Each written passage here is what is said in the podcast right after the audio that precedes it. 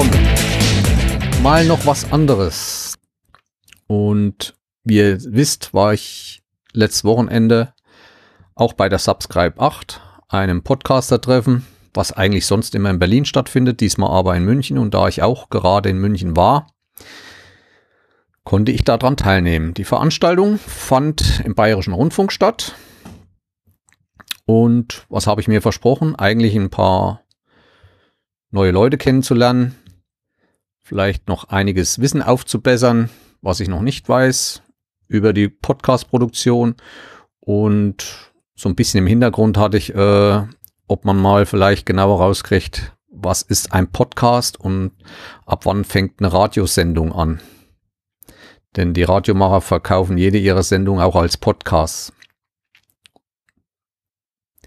Tja, Freitagabend ging es los.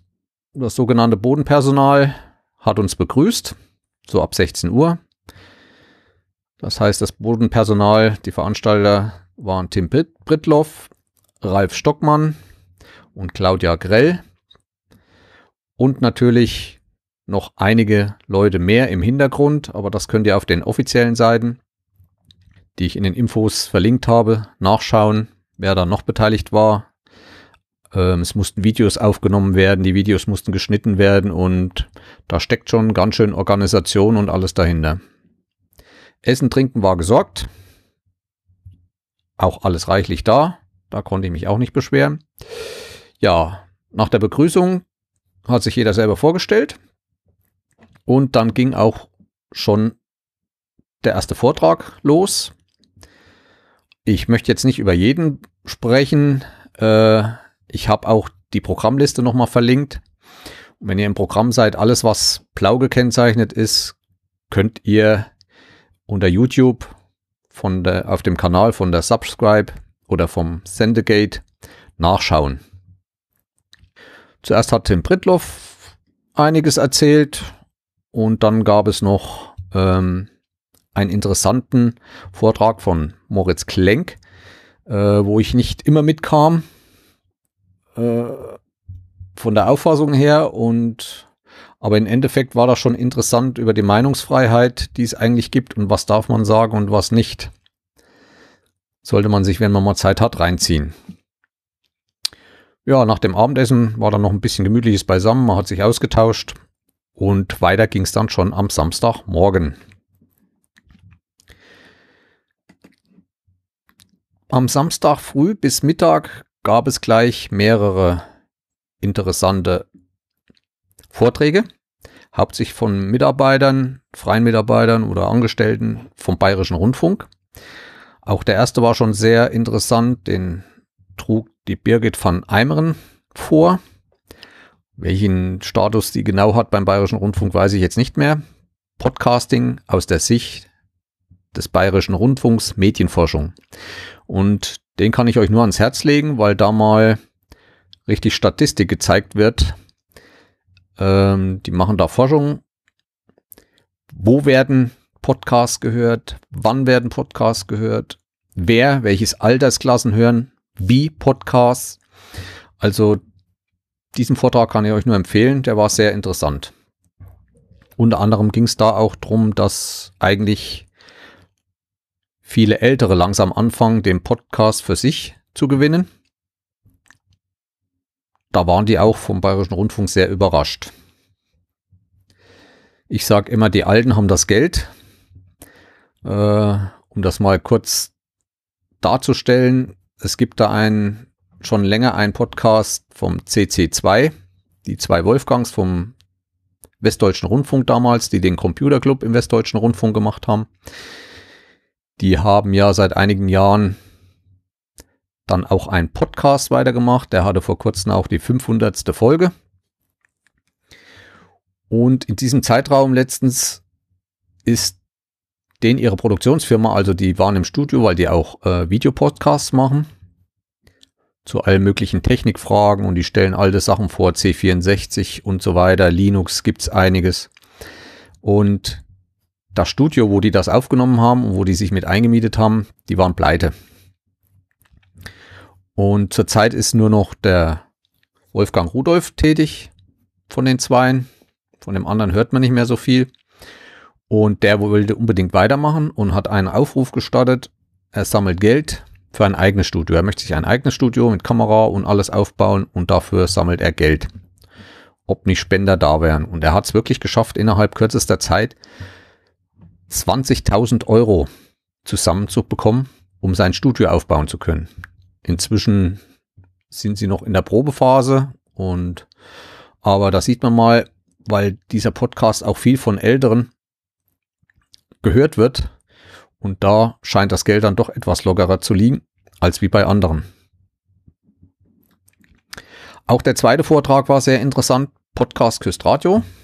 Der hat mir sehr gefallen, weil da mal der Lothar Bodingbauer, ich vermute es freischaffender Mitarbeiter der Radiosendung produziert, diese dann verkauft und der hat dann mal gezeigt, welchen Zeitaufwand er hat und was das kostet und was im Endeffekt gesendet wird.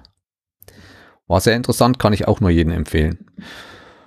Dann die allgemein über Ultraschall, gibt es ja fast jedes Mal bei der Subscribe. Die Neuigkeit war, dass er jetzt eine Soundbearbeitung integriert hat, ähnlich Auphonic und das hat einige Diskussionen aufgeworfen. Aber ich glaube, da wird es in der nächsten Zeit noch in den Foren und so weiter einige Diskussionen geben, an denen man sich beteiligen kann. Dann gab es noch einen Geschichtspodcast-Vorstellung von der Nora Hespers, wobei ich sage, ist das noch Podcast oder ist das schon gut produzierte Radiosendung, weil sie ist selber Journalistin und das Ganze kommt dort bei ihr ist doch schon sehr professionell rüber. Mit Einspielern und allem. Ja, nach dem Mittag gingen dann auch die Workshops los. Das waren dann in verschiedenen Räumen. Und da habe ich dann auch teilgenommen. Und war zuerst neue Hörer finden. War interessant. Max Jakob Ost und Niklas Wöll haben da mal versucht zu zeigen, wie sie das gemacht haben, um neue Hörer zu gewinnen.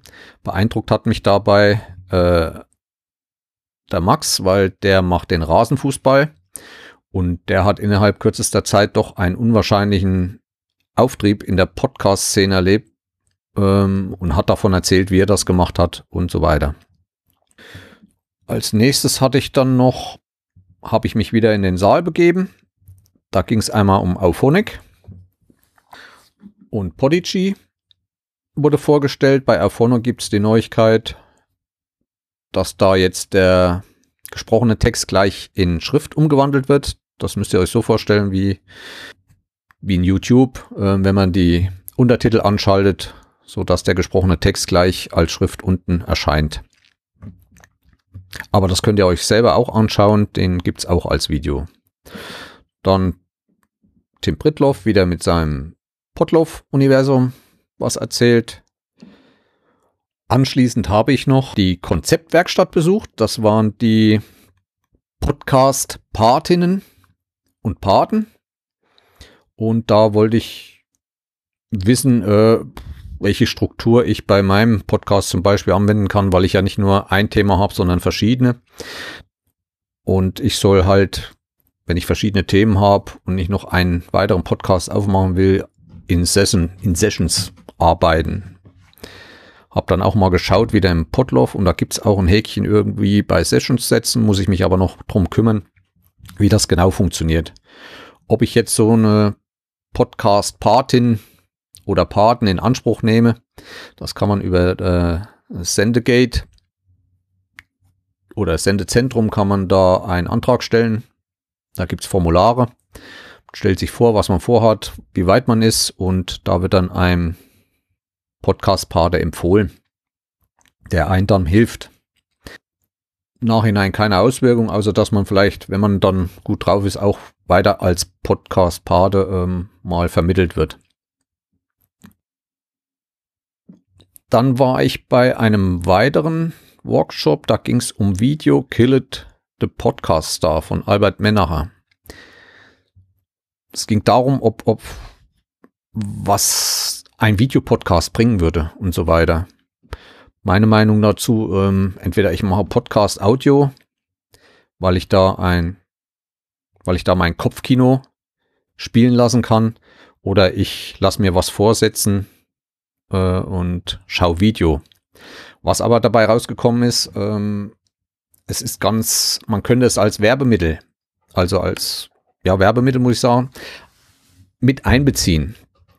Das heißt, wenn man einen Kanal hat, kann man zu einer Sendung mal 30 Sekunden Video dazu machen, wenn man zum bestimmten Thema was hat, kann das dort hochstellen und es kommt ja bei jeder Sache drauf an, welche Metatext man dort reinschreibt bei YouTube, und wenn nach diesem Thema gesucht wird, weil doch das YouTube auch eine sehr große Suchmaschine ist, wenn danach gesucht wird und das Thema wird gefunden, und in diesen Videos kann man dann ja Links einbauen direkt, um dann auf den eigenen Podcast, wer mehr wissen will zu dem Thema, kann sich dieses anhören, sich weiterleiten zu lassen, und dadurch wäre dieses Medium als Werbemittel ganz gut zu gebrauchen. Man sollte sich das überlegen, ob man es mal versucht. Andere haben dann aber auch gesagt, mit ihren Themen sind sie dann doch an Leute gekommen, die dann doch sich negativ über das Thema geäußert haben, und die haben das dann wieder gelassen. Also es hängt wahrscheinlich vom Thema ab. Ja, nach dem Essen gab es ein Spielchen, an dem ich nicht mehr teilgenommen habe, weil inzwischen war Klaus Backhaus aufgetaucht, hat dort auf der Subscribe einige Freunde besucht und einige andere Podcaster begrüßt. Und wir hatten vorher schon ausgemacht, dass wir dann gemütlich ein Bierchen trinken wollten mit Dotti und Christoph. Das haben wir dann auch getan und haben einen schönen Abend im Augustiner gleich neben dem Bayerischen Rundfunk verbracht und haben uns gut unterhalten. Davon gibt es auch einen kleinen Ausschnitt im Versuchslabor. Ich glaube, die Nummer 32 war es. Hört doch mal rein. Es war jedenfalls sehr schön und ich bin Klaus sehr dankbar. Am Sonntag ging es dann gleich früh wieder los, und zwar hat der Bayerische Rundfunk einen Podcast-Wettbewerb vorgestellt, Call for Podcast, den habe ich auch nochmal unten verlinkt. Da gab es mal dann auch zwischendurch einen kurzen Aufschrei, weil dieser Wettbewerb in Zusammenarbeit mit Spotify stattfindet, und da waren viele nicht begeistert im Raum. Das wurde dann auch angesprochen durch Ralf Stockmann, und schaut euch den oder das Video mal kurz an und bildet euch eine eigene Meinung. Da es da um diese Zeit noch keine Workshops weiter gab, waren die meisten dann im großen Saal geblieben, und es gab noch weitere gute Beiträge. Unter anderem, wie die Amerikaner Podcast machen, welche Mittel sie nehmen, um Aufmerksamkeit zu gewinnen, um gleich beim Einschalten eines Podcasts zum Beispiel die Hörer zu halten. Ein weiterer Vortrag ging dann nochmal vom Rasenfußball, vom Max, der nochmal erzählt hat, genauer wie er das alles anstellt und was dieser Rasenfußball eigentlich für ein Universum ist und wie viel Zeit er da auch reinsteckt. Ja, dann gibt es noch zum Schluss, kurz vor Mittag, war nochmal ein interessanter Beitrag von FIT. FIT ist eine Beta-Version, ist eine Webseite, wo die ganzen Podcasts gesammelt werden soll. Also ähnlich wie iTunes als großes Podcast-Verzeichnis, nur mit mehr Möglichkeiten. Also man soll da später auch mal einzelne Links verschicken können von dort, um jemanden einen Podcast zuzuschicken und so weiter. Aber schaut es euch selber mal an. Gehalten wurde der Vortrag von Christian Bednarek, ich glaube von der Hörsuppe bekannt, ne? Nach dem Mittag habe ich mir dann noch einen Workshop ausgesucht. Das war der Christoph Krenz. Intros einfach produzieren. Und der hat mir dann doch ganz schön rübergebracht, wie wichtig eigentlich doch ein gutes Intro ist. Und Intro ist wirklich das Eingangstor, ob ein Hörer ein neuer Hörer bleibt oder nicht oder ob er gleich weitergeht. Also es hat viel damit zu tun. Leider wurden diese, glaube ich, nicht aufgezeichnet, diese Workshops, aber Christoph ist ja kein Unbekannter vom ESC Snack Podcast.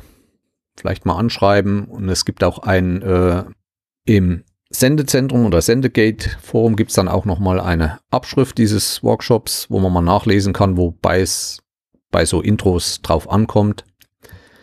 Wie zum Beispiel, dass man eigentlich ein Intro nicht selber sprechen soll, sondern von jemandem anders sprechen lassen soll. Tja, draußen schien die Sonne, ich habe es dann nicht mehr ausgehalten. Da ich in meinem Beruf jeden Tag draußen an der frischen Luft bin und da mal 2 Tage hintereinander in diesen Räumen gewandelt bin, habe ich es dann doch nicht mehr ausgehalten und habe dann die Konferenz verlassen nach dem Mittag. Und da die Sonne so schön schien am Nachmittag, habe ich mit meinem Sohn noch das Münchner Flair der Biergärten genossen. Natürlich nicht zu viel, weil wir dann am Abend in die weltgrößte Kletterhalle gegangen sind, die sich auch in München befindet. Es soll dort, glaube ich, um die 250 Touren geben. Und da sind wir nochmal 2 Stunden geklettert. Und ich habe den Schwierigkeitsgrad 6- geschafft, wo ich selber ganz stolz war. Tja, mir hat die Konferenz gut gefallen. Ob ich nochmal in der nächsten Zeit so eine Konferenz besuche, weiß ich nicht, glaube ich nicht. Ich habe viele tolle Leute kennengelernt. Ich muss erstmal einige neue Podcasts verarbeiten, nachhören. Mein Fazit, also Podcast ist was Schönes und ich glaube, Podcaster sind zurzeit mächtig im Aufwind. Und da wird es noch viel Schönes zu hören und zu erleben geben.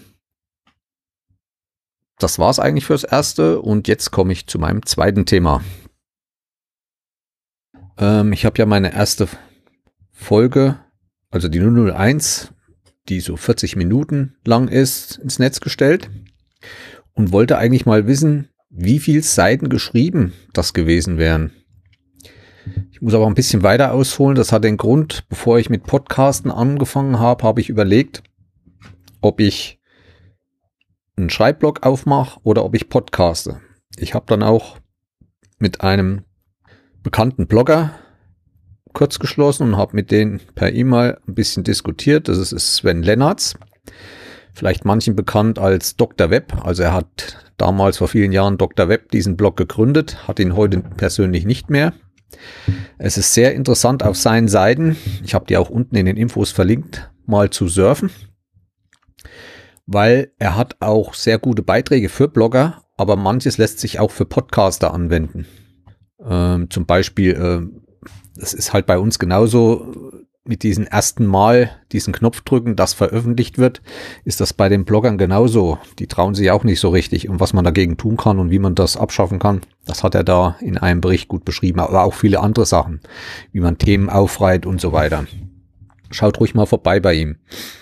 Und er ist halt der Meinung, er selber persönlich kann zum Beispiel nicht während der Autofahrt hören, also Podcasts hören, weil das lenkt ihn zu sehr ab. Diese Erfahrung habe ich auch in meinem Kollegenkreis gemacht. Da gibt es auch einige, die, das geht dort nicht. Ich weiß es nicht warum. Oder ob sie es nicht wollen, wenn sie sich von vornherein dagegen sträuben. Das kann ich nicht sagen. Und er zieht halt das Lesen vor, weil es viel schneller ist und man nach Belieben halt vor- und zurückspringen kann. Im Endeffekt war er aber auch nicht abgeneigt, es doch mal zu versuchen und ich hoffe, dass es sich in der Podcast-Szene mal umschaut, doch vielleicht mal versucht, mit einigen seiner Blogartikel diese mal einzusprechen. Er schrieb mir auch, dass er schon Versuche mit Film gemacht hat, dass er da aber nicht so zufrieden war. Vielleicht wird es noch was und man hört mal von ihm. Ich würde mich freuen. Ja, jedenfalls arbeite ich schon seit längerem mit einer Spracherkennungssoftware. Das ist die von Nuance. Diese Dragon-Serie, die gibt es auch für den Privatanwender. Wer neu kauft, Basic ist, glaube ich, um die 70. Dann gibt es eine Premium-Version für 99. Wenn ich längere Texte im Computer schreiben soll, dann spreche ich die eigentlich ein. Und das funktioniert sehr gut. ist ja jetzt langsam auch bekannt durch Siri und Google Home und solche Sachen. Cortana, diese Programme können das ja auch, aber das ist Profi-Software, wo das der Software angelernt wird und das klappt eigentlich sehr gut. Diese Software hat auch eine Funktion, in der man schon aufgenommenen Text, also eine aufgenommene WAV-Datei oder MP3-Datei in das Programm importieren kann. Und das Programm wandelt auch dann diese WAV-Datei oder MP3-Datei in Text um. Das habe ich mal machen lassen und bei mir sind da von 40 Minuten Sprach-Audioausgabe 9 DIN A4 Seiten Geschriebenes rausgekommen. Ich habe euch zum Spaß diese übersetzten Seiten mal mit in die Infos reingetan. Vielleicht habt ihr da auch was zu lachen, weil das ist nicht so einfach mit dem Übersetzen und hat es natürlich nicht genau übersetzt. Also ihr könnt meinen Podcast abspielen lassen und könnt nebenher mitlesen. Was ihr auch bemerken werdet, solche Übersetzungen haben dann halt keinen Punkt, kein Komma und so weiter. Das ist alles zusammengeschrieben, weil selbst beim Diktieren muss ich dann sagen, Punkt jetzt oder dies und jenes. Das ist natürlich dort nicht vorhanden. Aber zum Spaß kann man sich das mal durchlesen. Es gibt auch Stellen, die sind sehr gut übersetzt, andere wieder nicht. Das hängt aber auch damit zusammen, dass die Original-WAV-Datei in MP3 gewandelt wird. Diese Datei habe ich dann über Auphonic nochmal wandeln lassen, verbessern lassen. Ich will da nochmal Versuche machen, ob es vielleicht doch mit der Original-WAV-Datei besser wird, das Ergebnis, was dann unbearbeitet ist, weil ja doch einiges in den Sequenzen und so weiter abgeschnitten wird, sobald das von WAV in MP3 umgewandelt wird. Wenn das allerdings richtig klappen würde und es würde sehr gut übersetzt werden können, das wird es irgendwann bestimmt mal geben, für wen würde das von Bedeutung sein? Und da habe ich mir gedacht, eigentlich für die Gehörlosen. Und habe dann auch mal geschaut im Internet, wie viele Gehörlose es eigentlich in Deutschland gibt. Es gibt ja eine Gehörlosigkeit, Schwerhörigkeit und Menschen mit Resthörigkeit oder an Taubheit grenzende Schwerhörigkeit nennt sich das auch. Und da habe ich herausbekommen, in Deutschland gibt es zum Beispiel 80.000 Gehörlose. Also Gehörlose, die nichts mehr hören. Das wäre im Bereich zwischen 125 und 200 Hertz, 250 Hertz ein Hörverlust von mehr als 60 dB hat. Aber was mich auch aufhorchen lassen hat, es gibt 16 Millionen Schwerhörige und davon ungefähr 140.000 Leute, die ein Grad der Behinderung von mehr als 70% haben. Also für die ist halt für viele unser Podcast nicht erreichbar und da wäre es halt schön, wenn man vielleicht doch manche interessanten Beiträge als Text lesen könnte.